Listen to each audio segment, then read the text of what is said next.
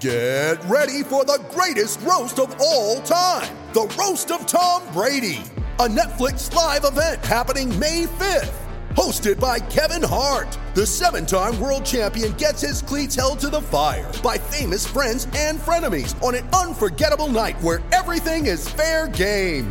Tune in on May 5th at 5 p.m. Pacific time for the Roast of Tom Brady, live only on Netflix.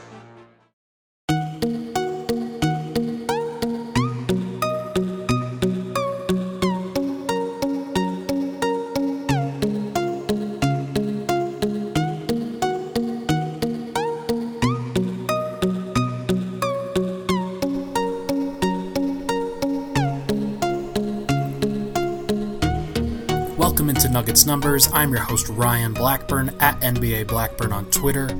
It is Monday evening as we are getting into a lot of trade deadline chatter here in the NBA. Trade deadline is on Thursday, right at 3 p.m. Eastern, 1 p.m. Mountain Time. At Denver Stiffs, we will be covering all of those angles, providing every rumor, every update that we possibly can. There was even a rumor that came out tonight that I think Nuggets fans should be relatively interested in because it talks about a player that I've talked about previously. I will share that in just a little bit. Today's episode is going to be about two different things the trade deadline chatter that has been going on. I wrote an article today on Denver Stiffs that basically narrates where the Nuggets are at as a team what they have, what they need. Is anything actually going to happen? There's a lot of Jrue Holiday stuff in there, and there, there's been some national reporting about Jrue Holiday and the Nuggets' reported interest in him. I believe that is real, and when there's there's this much smoke, there's usually at least some fire going on. So it doesn't surprise me that Tim Connolly, former uh, New Orleans Pelicans exec, is interested in something like that and has some connections with the Pelicans. The other thing that we're going to talk about in the second segment is I have five rotation questions. Some of these are going to be contingent on what the Nuggets actually do at the deadline. So much of what they what they end up doing could actually change what their rotation looks like. In all likelihood, I don't think it will. I think that there's probably going to be a trade made, whether that's Malik Beasley, Juancho Hernangomez, uh, if it's something larger, then then that will provide some major rotation questions. But most likely, a trade will be unaffecting the rotation, and we'll just leave it at that for right now. But yeah, let's get into this trade deadline chatter. I want to talk about this this Woj, Brian Windhorst, Zach Lowe reporting. Shams Charania recorded it, reported it. Uh, I think last week. Uh, I think that was a, a Friday post that he made that the Nuggets had definite interest in Jrue Holiday, as did the Miami Heat. That was the same reporting that Adrian Wojnarowski, uh, Bobby Marks, and all of the guys at ESPN, Brian Windhorst, Zach Lowe, they all had basically the same thing. And when you have basically the same thing going around. Usually it's it's solid reporting. It doesn't necessarily mean that it came from Denver's side. Maybe it's New Orleans trying to drop a bidding war. Maybe maybe they're looking to see if they could get Tyler Herro from the Miami Heat. Maybe they're looking to see if they could get Michael Porter Jr. from the Nuggets. And let me tell you, Michael Porter Jr. is off the table for the Nuggets. There's no way they trade Michael Porter Jr. for anybody less than like I don't know, an all NBA player right now, somebody who's definitely in the top 15 players in the NBA and is on a controllable contract. But Jrue Holiday. Jrue Holiday is a really interesting piece. He is the guy that apparently is going to be the belle of the ball for this trade deadline period, probably the best player available on the trade market. Just pulling up his numbers here real quick on the season. He's played 41 games, has 19.7 points per game, 6.3 assists, 4.7 rebounds, shooting 44% from the field, 35% from three. Um, big key there is also his defensive numbers. The efficiency is definitely down with him, but the the the steal and block numbers are still elite for a guard. He has generated the fourth most steals per game and the the second most blocks per game of any guard in the NBA. That's a big deal. If he's that active, if he's that impactful on that end, then there's a reason why the Nuggets are probably interested. He has that capability to really change a series. And if, if Denver is in a position where they're facing a James Harden or a Damian Lillard or somebody of that nature, then you want somebody that you can truly count on that can also provide some offensive push. And I think that's the really big thing here is that Jrue Holiday is a really good offensive player. He hasn't had a great year this year. The efficiency, as I said, it's a little bit down, but he's still shooting 35% from three. If he continues to up that two point percentage and get some more efficient shots, then I think he's in a really good position. Over the last few weeks, I think he's been pretty good, uh, but it has been hit or miss. Let's check the game logs and just, just see what he's been doing over the last 20 games or so, because there was a stretch that the Pelicans lost every game. So let's go beyond let's go beyond that stretch. That game 29 to game 50. He did miss some of those. But his efficiency is up after that point, after that losing streak. And what that says to me is that they were going through a lot of turmoil and everybody was missing shots. Things were just not working out well. Even during that stretch, he's had some great games.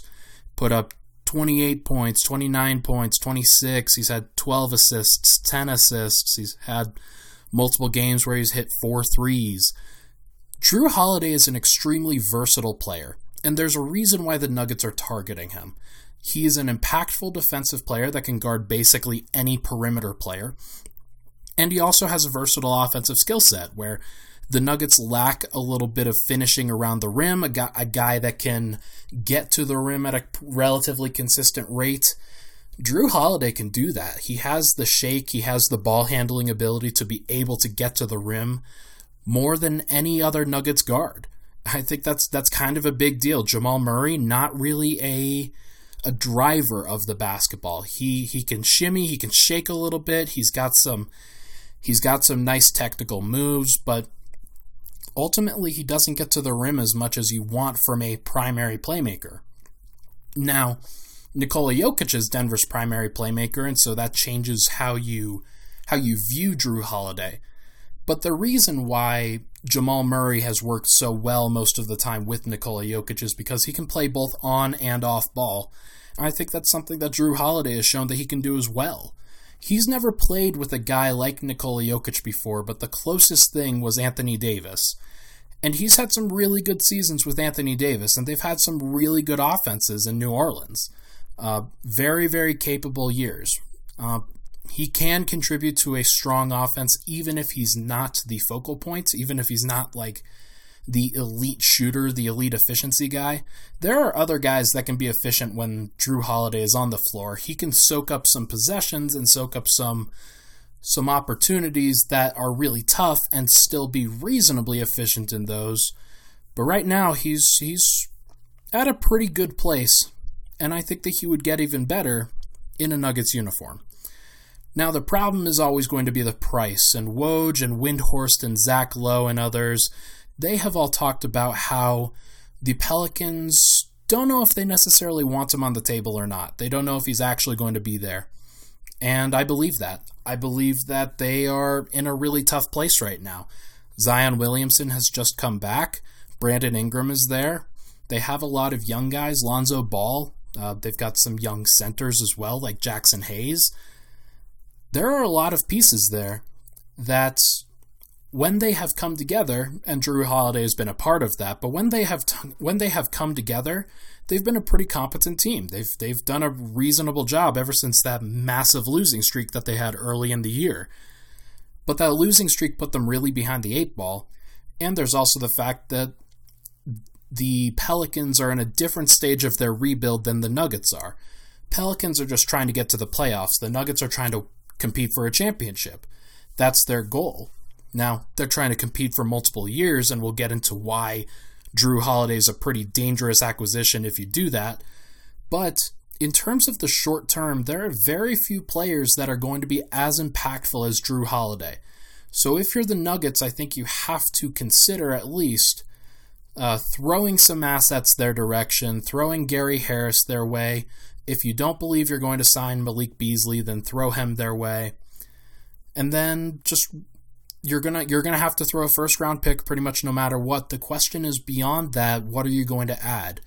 And the Pelicans are they may think, okay, that's that's not enough, no matter what. We need Michael Porter Jr. in that deal. And if if that's the only thing that they're going to accept, then you just say no, and that's that's that. However, if they are willing to accept less than that, let's say they they are willing to take a flyer on Bol Bol, as well as a first and Malik Beasley and Gary Harris. I think you got to do that deal if you're Denver. There are very few players that can fit into what Denver is doing as well as Holiday can. And if Jamal Murray is struggling with his ball handling, if Will Barton, if if his shot is is not going in at the proper time, then Holiday at least provides a major defensive upgrade to Denver's team defense. There's definitely an opportunity for them to really get a boost on that end because they've fallen off so much over the last several weeks. Some of that is because they've been without Paul Millsap, but I think a lot of it, the guards have been unable to contain, and Gary Harris is a part of that. Even though he's been off and on with injuries, I, I've been pretty disappointed with the, the defensive performances of late. Gary Harris was so good in October and so good in November, and then it kind of tailed off in December. And in January, when he's been on the floor, he hasn't been an impactful defender. That's that's a really tough proposition. I am at least a little bit concerned about Gary Harris because if he's not going to be an elite defender, just say he's a good to moderately great defender. I don't know if he has the size to be able to deal with guys like Kawhi Leonard and Paul George on a consistent basis, or James Harden even. Jrue Holiday does. He's a little bit bigger, a little bit thicker, uh, has longer arms, just a little bit more physical right now. And you kind of need that when you're dealing with some of those bigger guys. And while Gary Harris has had his great moments against those players, he also isn't shooting the ball as well as Jrue Holiday right now. His efficiency is lower. His his numbers are down, and they've been down for a couple of years, and he's he's been in a position where he's just really struggled to get to that threshold again. So if you're really quibbling about whether to add Bol Bol or Jarred Vanderbilt or PJ Dozier or even Monte Morris, because I think PJ Dozier has shown that he can contribute in place of Monte. If you're really quibbling there, then I think the answer that, that you're giving yourself is man, we're thinking a little bit too much about this. Jrue Holiday is the best player the Nuggets can get. And if you have to give up just a little bit extra, then I think so be it. As long as you're not giving up Michael Porter Jr., as, as long as you're not mor- mortgaging the future. And mortgaging the future means trading multiple first round picks in this case. I don't think you trade two first round picks.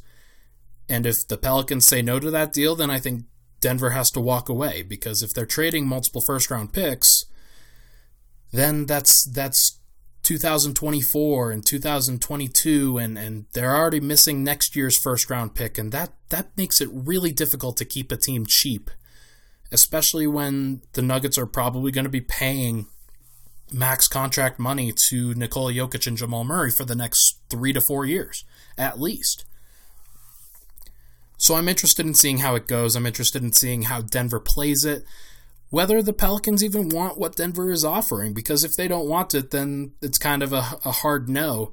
But it's it's going to be interesting. I'm I'm really looking forward to seeing how this plays out, and whether Jrue Holiday gets traded because I think he does. I think he's going to get moved, and even though the Pelicans are saying that they don't know about it, I think they're going to move him. They've got too many young guys that they need to play, that they need to showcase. And if they move Jrue Holiday for a guy like Gary Harris, I don't think that impacts their their ending season totals that much. because they still have Zion Williamson, they still have Brandon Ingram, and if you can add Malik Beasley, for example, and Gary Harris, then maybe you find a, a formula there where those guys can continue to contribute. But we're going to have to see. Let's take a quick break. When we come back, I'm going to get to some other trade deadline things as well as the rotation questions at the end. We'll be right back. With threats to our nation waiting around every corner, adaptability is more important than ever. When conditions change without notice, quick strategic thinking is crucial. And with obstacles consistently impending, determination is essential in overcoming them. It's this willingness, decisiveness, and resilience that sets Marines apart. With our fighting spirit, we don't just fight battles, we win them. Marines are the constant our nation counts on to fight the unknown. And through adaptable problem solving, we do just that. Learn more at marines.com.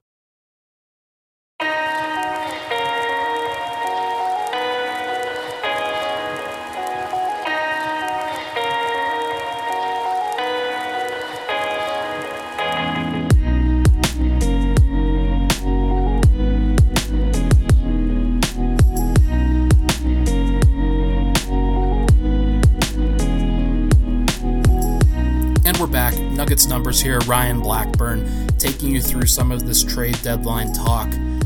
It's a tough time for everybody just because there are so many players that this can affect. And while veterans know exactly how this thing goes and how rumors are thrown around and, and things could get out of hand real quick if you listen to the wrong person, it's something that I think is is kind of a big deal if, if you're Denver because the Nuggets are in this position right now where they can compete for a championship. I believe that. I believe that they don't have enough right now, though. And so, if there's an avenue for them to get enough pieces to figure that out and add just one more guy that they could potentially use to put them over the top, then I think you have to explore it. I think you have to acknowledge that maybe maybe you have to give up some of your future in order to try and take a swing. Good teams do that. Good teams make moves and good teams, especially like let's say Toronto with Masai Ujiri, for example. They had a, a core of DeMar DeRozan, Kyle Lowry, Serge Ibaka, but even they, they traded for Serge, they they added DeMarre Carroll, then they traded him away, and they added uh, Jakob Poeltl through the draft, and then they traded him and DeMar DeRozan for Kawhi Leonard. And that was a big deal. It, it was it was an acknowledgement that the Raptors just didn't have enough to get over the top. And even at the deadline, they still needed more. They traded for Marc Gasol. And Marc Gasol was one of the big reasons why they were able to get past the Philadelphia 76ers and Joel Embiid. If all Philly or if all Toronto had in that series was Serge Ibaka and Jonas Valanciunas to cover Joel Embiid, then I think that they lose that series. I don't think that they have enough.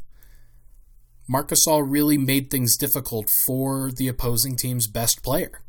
And that was a big, big factor in them winning that series.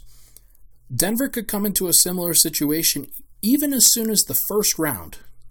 It looks like Denver will be a top four seed. But let's say they're the three seed and they have to face the six seed Dallas Mavericks. Do they have enough defenders to cover Luka Doncic?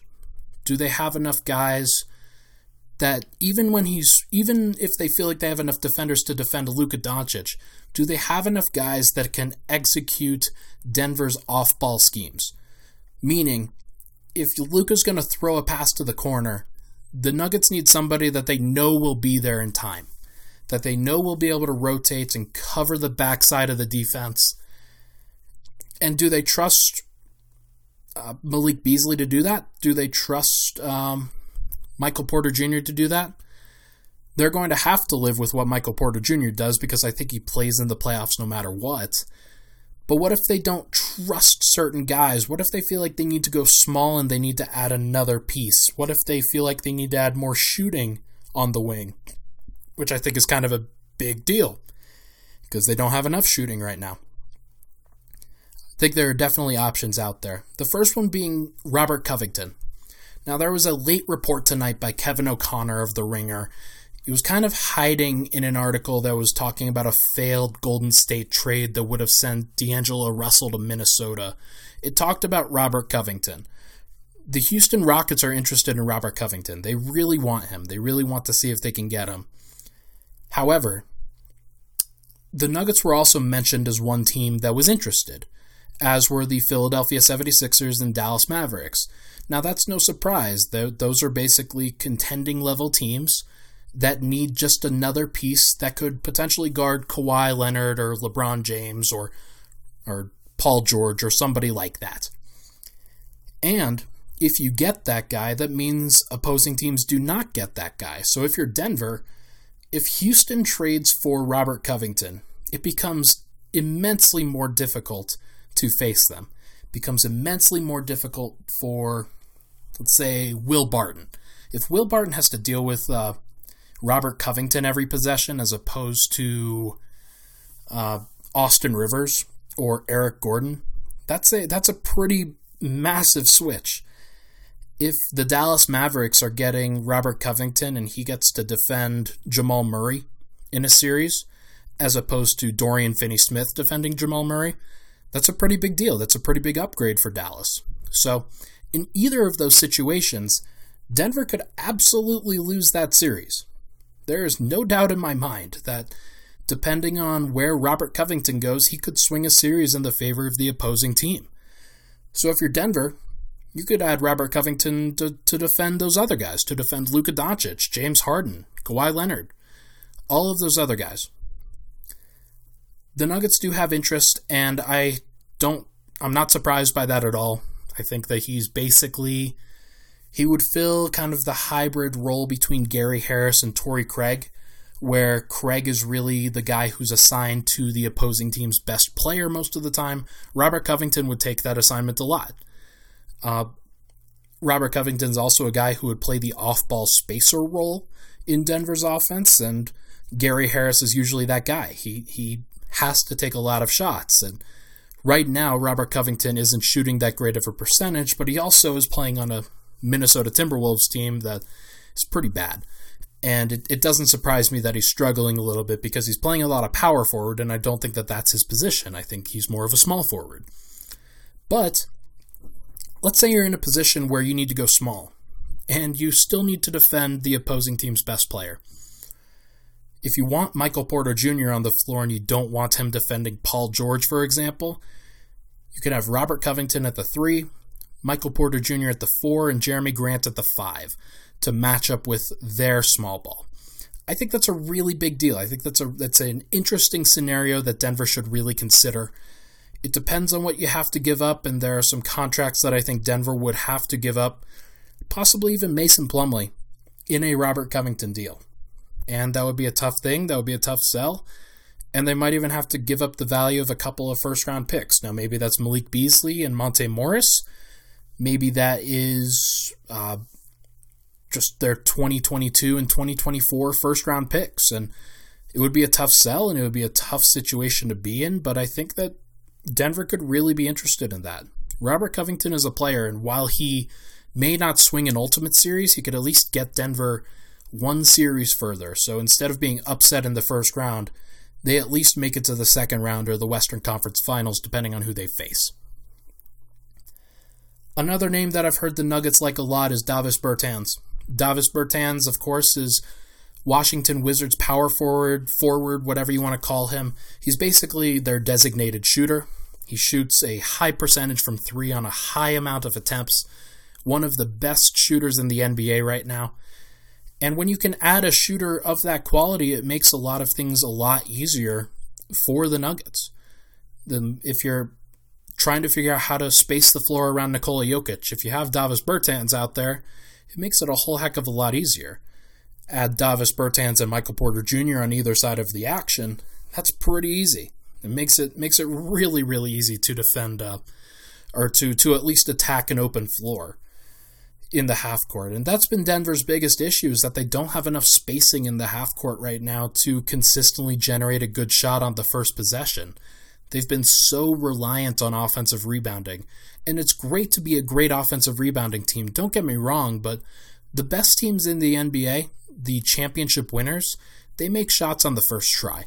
They have an offense that they can go to consistently in the clutch, and it can't just be through one player. They have to be able to pass it to other guys and trust that they can make those shots. I would trust that Davis Bertans would make a open three point shot as as much as I would trust anybody, including Michael Porter Jr. So because Michael Porter Jr. has grown the way that he has, I don't expect Denver to really seriously pursue that unless they feel like giving up on Jerami Grant or Paul Millsap. I don't expect either of those things to happen either, so I'm going to go with Davis Bertans is not going to be a nugget. But they do like him. Another guy, Bogdan Bogdanovic. He's a Serbian wing for the Sacramento Kings. He just was recently introduced into the starting lineup, but he's about to get paid like Malik Beasley. He wants to be paid like a starter.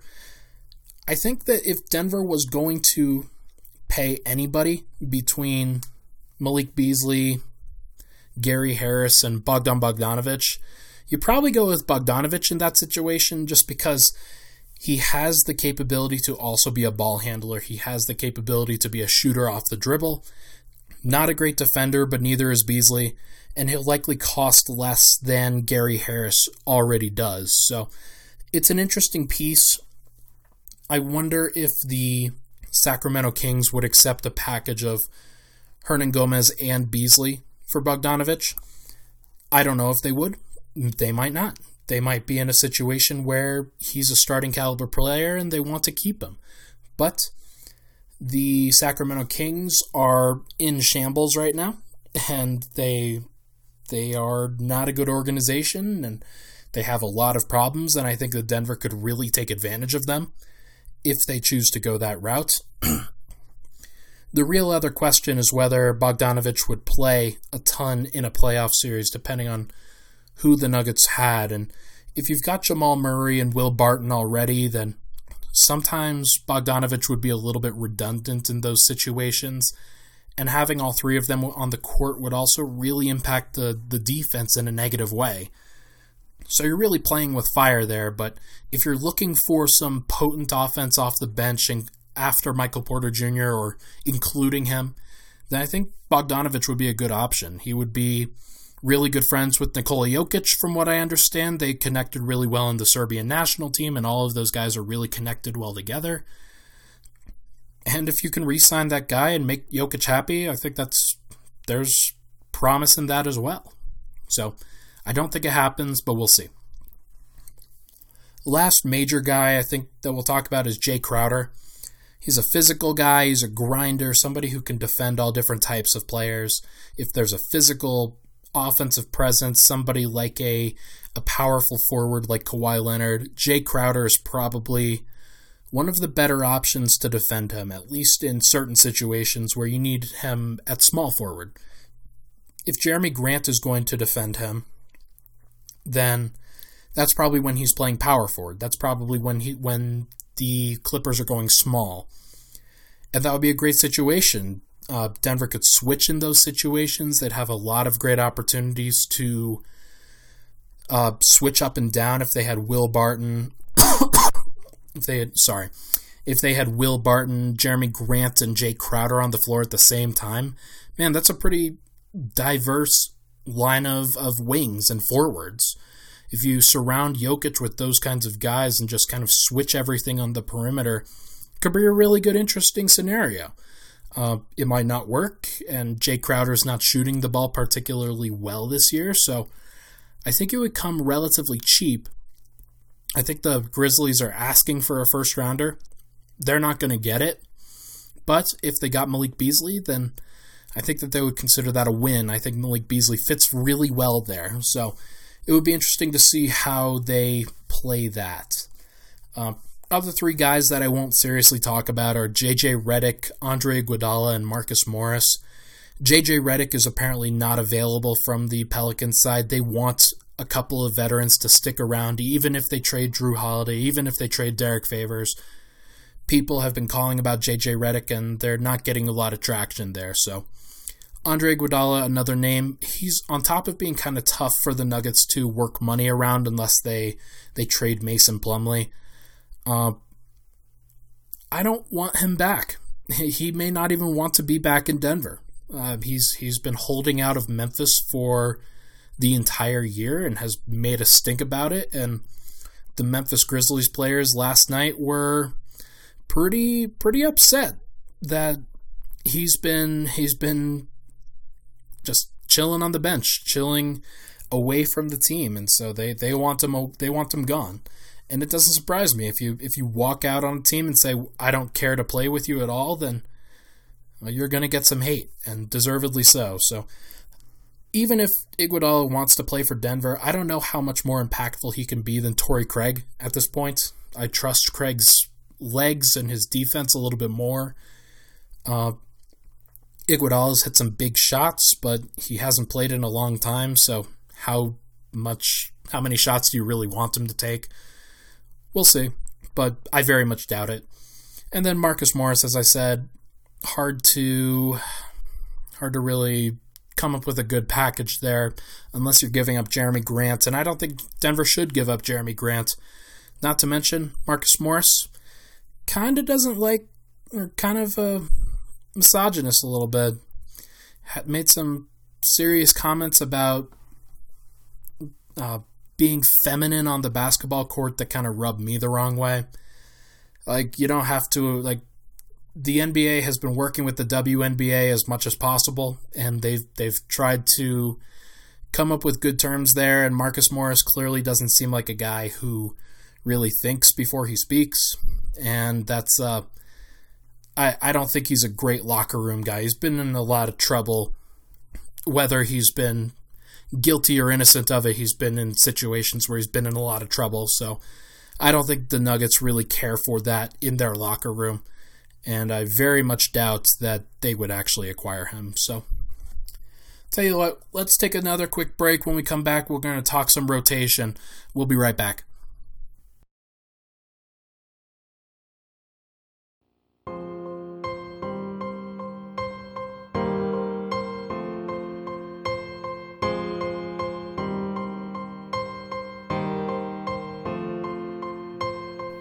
All right, we're back. Nuggets numbers. Ryan Blackburn here.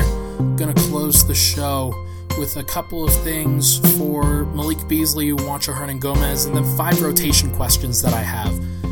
We'll try and keep this short, keep this brief. I think that there are definitely some points here that people should listen to in, with regard to Beasley and Hernangomez, especially. I wrote today in my article that Malik Beasley trade destinations are pretty pretty interesting and pretty wide across the board. Um, I'm going to just list off some of the places that I had in my in my article today, if I can find it. I just tried to pull it up and um, oh yeah, here we go. The teams that I listed in the article today that I think would be a good fit, as I mentioned, Memphis Grizzlies, the Atlanta Hawks, the Orlando Magic, a couple of teams that are that are young and contending teams, or at least or young and and rebuilding teams, excuse me, and then a couple of contenders in Philly and Houston that, if they were to give up the right price for Beasley, I think that you probably have to make that deal, even if it is to Houston. If it's to Philly and they're willing to give you a, a first round pick for him, then I think you got to do that. There, there are definitely some some reasons to give up Beasley, I will say. Um, he's not going to find a really solid spot in this rotation, I think, and that's a really tough thing. Um, with regard to Juancho Hernangomez, he's more along the lines of just straight up rebuilding teams like the Knicks, the Cleveland Cavaliers, the Charlotte Hornets to, excuse me, Charlotte Hornets to uh, reunite with Billy Hernangomez, his brother, Detroit, who is just making a trade right now that's sending out Luke Kennard and getting back some younger assets. Uh, Atlanta Hawks again, Phoenix Sun, or not Phoenix, uh, Sacramento Kings and Golden State Warriors. They should all have at least passing interest in Juancho, so it wouldn't surprise me if we hear on trade deadline day that Juancho has been traded to one of those teams. He will get more playing time in those situations than he has in Denver, and I think Nuggets fans really want to see the best for Juancho, and it's just tough that he hasn't been able to consistently do that in Colorado. He's a good piece. He's smart. He understands his role. And there are very few opportunities to get guys like that on the roster, but I'm uh, I'm just very hesitant that given the the emergence of Michael Porter Jr., how Denver wants to keep at least one of Jerami Grant or Paul Millsap going forward, I don't think there's going to be enough time at power forward, which is his real position, especially next to Nikola Jokic, because I just don't think there's enough time there. But it is what it is, and, and wishing the best for Juancho if he is on Denver's roster or not. Okay, I said I, I promised I would talk about the rotation, and here are five rotation questions that I have. Some of this is fluid once again. If there is a big trade that changes the rotation, then consider this at least partially admissible. Uh, but we'll see how it goes. The first question I have when everyone gets healthy, who are the starters? Assuming there are no major trades, I think that Michael Malone is probably going to return to his normal guys, which are Jamal Murray, Gary Harris, Will Barton, Paul Millsap, Nikola Jokic.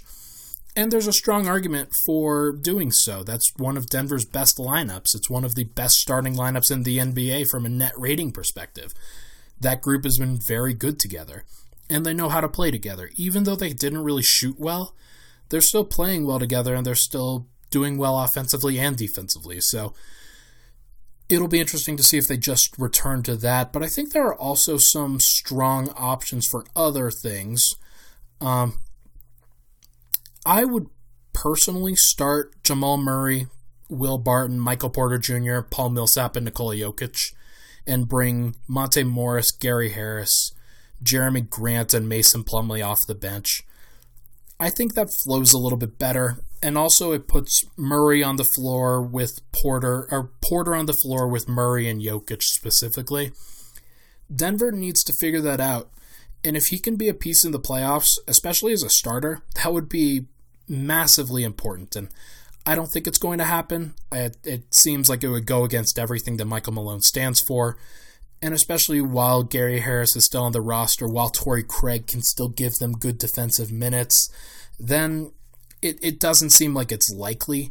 However, I think that lineup would be really, really good, and it would give Michael Porter Jr. a lot of opportunities to face starters, even though he hasn't really done that a lot. He's been mostly facing bench players, but in the playoffs, starters are the ones that play most of the time, so you have to figure it out. Um, but let's just say that the the main starters are the guys that are that are going to start. If that happens, then I think Monte Morris, Michael Porter Jr., Jerami Grant, and Mason Plumlee are the primary reserves, and Torrey Craig gets spot minutes. That leaves Beasley out of the rotation right now, and that's that's tough. That's it's it's one of the reasons why I think Denver is going to explore trading him is because if he doesn't have a role, if he doesn't have an opportunity to really make an impact, then I just don't think it serves Denver in the best way to keep him around. Despite the fact that maybe he is better than Gary Harris, and maybe maybe that's what happens. And but you tied your you tied tied the knot with Gary Harris.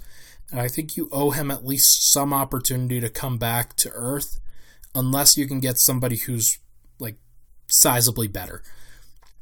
Um, and and Malik Beasley isn't that. He has a lot of defensive lapses. He like even though he spaces the floor, there are a lot of times where he goes dry and he doesn't know when to stop shooting. So I think there's definitely an argument for just going back to the main starters, but if it were up to me, I would finally insert Porter into the starting rotation. Not just because I want to see Porter, I think it's just nice to have some size out on the floor again, and, and Porter really provides that size and shooting dynamic that nobody else can really offer. So, be that as it may, it is what it is. Second question I have is Are we going to go with Paul Millsap or Jerami Grant to close games?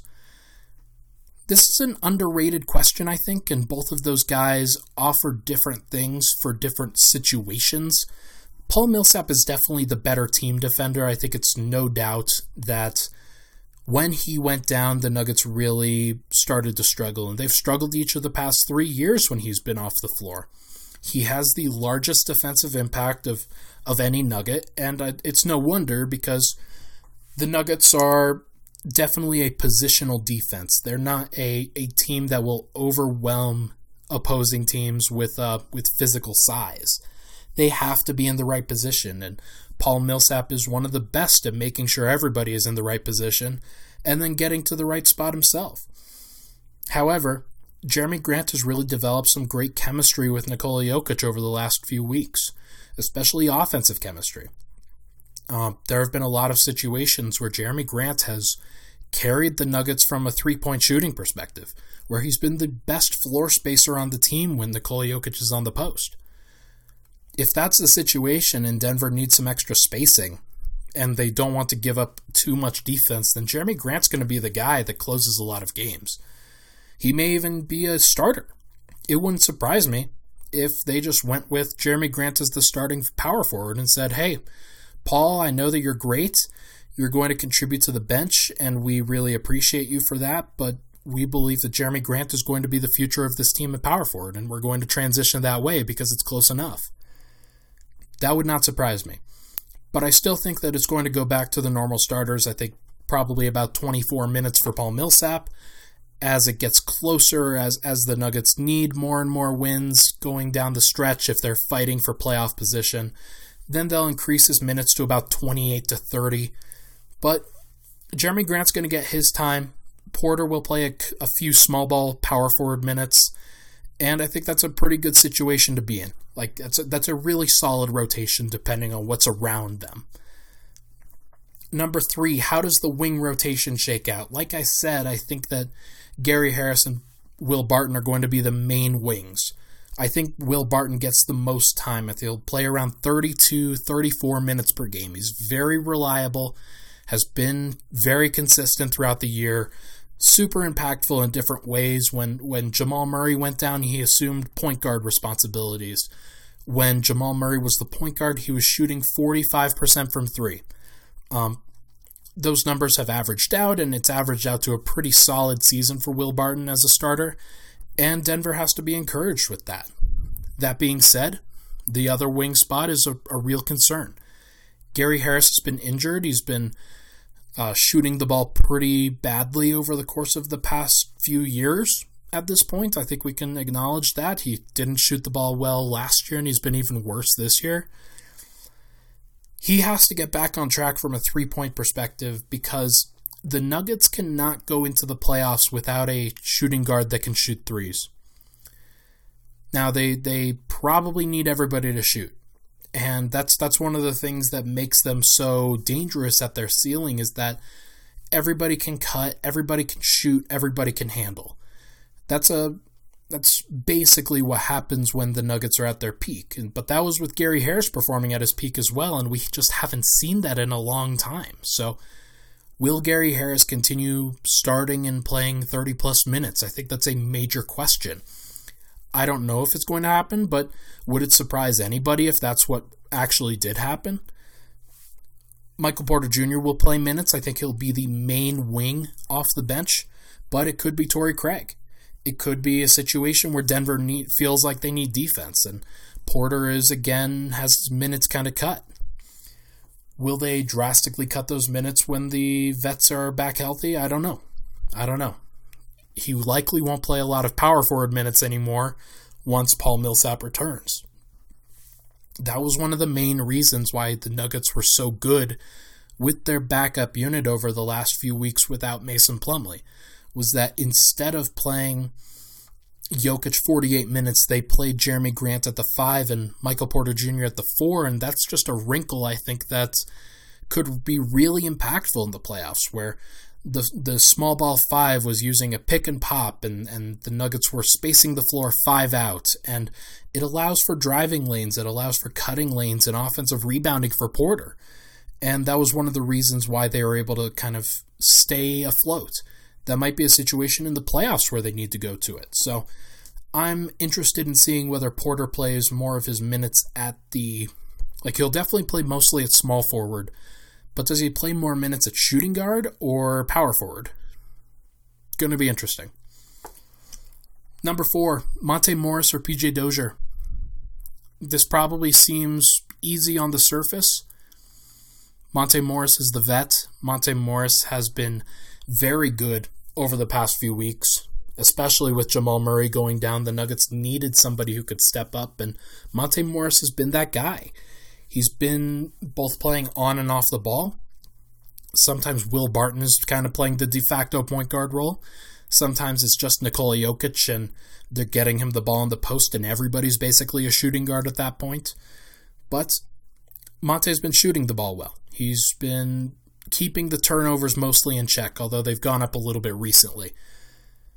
The problem is defensively, it gets a little bit small with Monte Morris out there. Add in Monte Morris and Gary Harris, it's a pretty small backcourt. Monte Morris and Jamal Murray, pretty small backcourt. If the Nuggets are in a situation where they need more size in their backcourt and they can't just play Will Barton at the point, PJ Dozier might be a decent option. He's shown over the past few weeks when he's had the opportunity that he can be a really solid defensive player. Been really impressed with what he does and how smart he is and his ability to get the get his hand in the right place defensively and whether that's blocking shots or contesting at the rim or getting deflections. He's got long athletic arms, uh, can jump, uh, is very crafty with the ball, uh, has the ability to shoot off the dribble that he's been developing in the G League, and he looks really good. He's in a position where that's that's uh, that's a, not a bad option to have as a point guard in the playoffs. So I'm interested to see how that goes. I think that they're probably going to split more time than people think.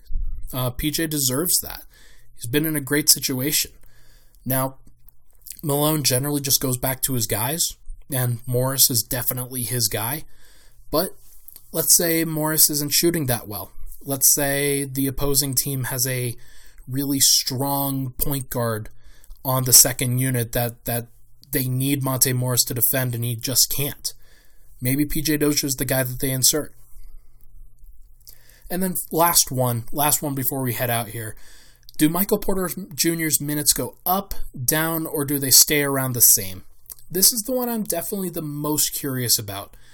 Michael Porter Jr.'s trajectory over the past couple of months has been incredibly positive, for at least from a, a minutes perspective. Been really impressed with how Malone has really handled that. He he didn't have a ton of didn't have a ton of minutes over the start of the season, but ever since that point, they've been trending slowly upward. In October, he played just 21 minutes in one game. In November, he played 9 games, 69 minutes. In December, he played 144 minutes, and in January, he played 321. That translates to 7 minutes per game in November, 10 minutes per game in December, 21 minutes per game in January, and he was Denver's best plus minus player over that stretch.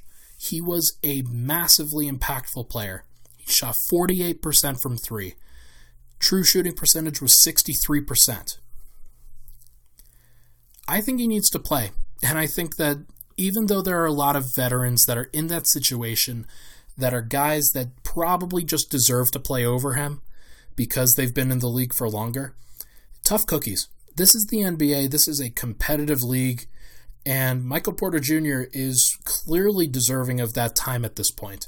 He has made some massively positive effects on the starting unit when he's been out there, basically with, with Barton and Jokic. That unit is one of the best offensive units in the NBA. And then with the bench, when Jerami Grant has played the five and he's played the four, he's been one of the best rebounders in the NBA. He's been the best rebounding player in his class, in his rookie class. He's been the best point scorer in his class as well, from at least a points per 100 possessions perspective, and that doesn't surprise me at all. He's been an elite scorer, he's been an elite rebounder.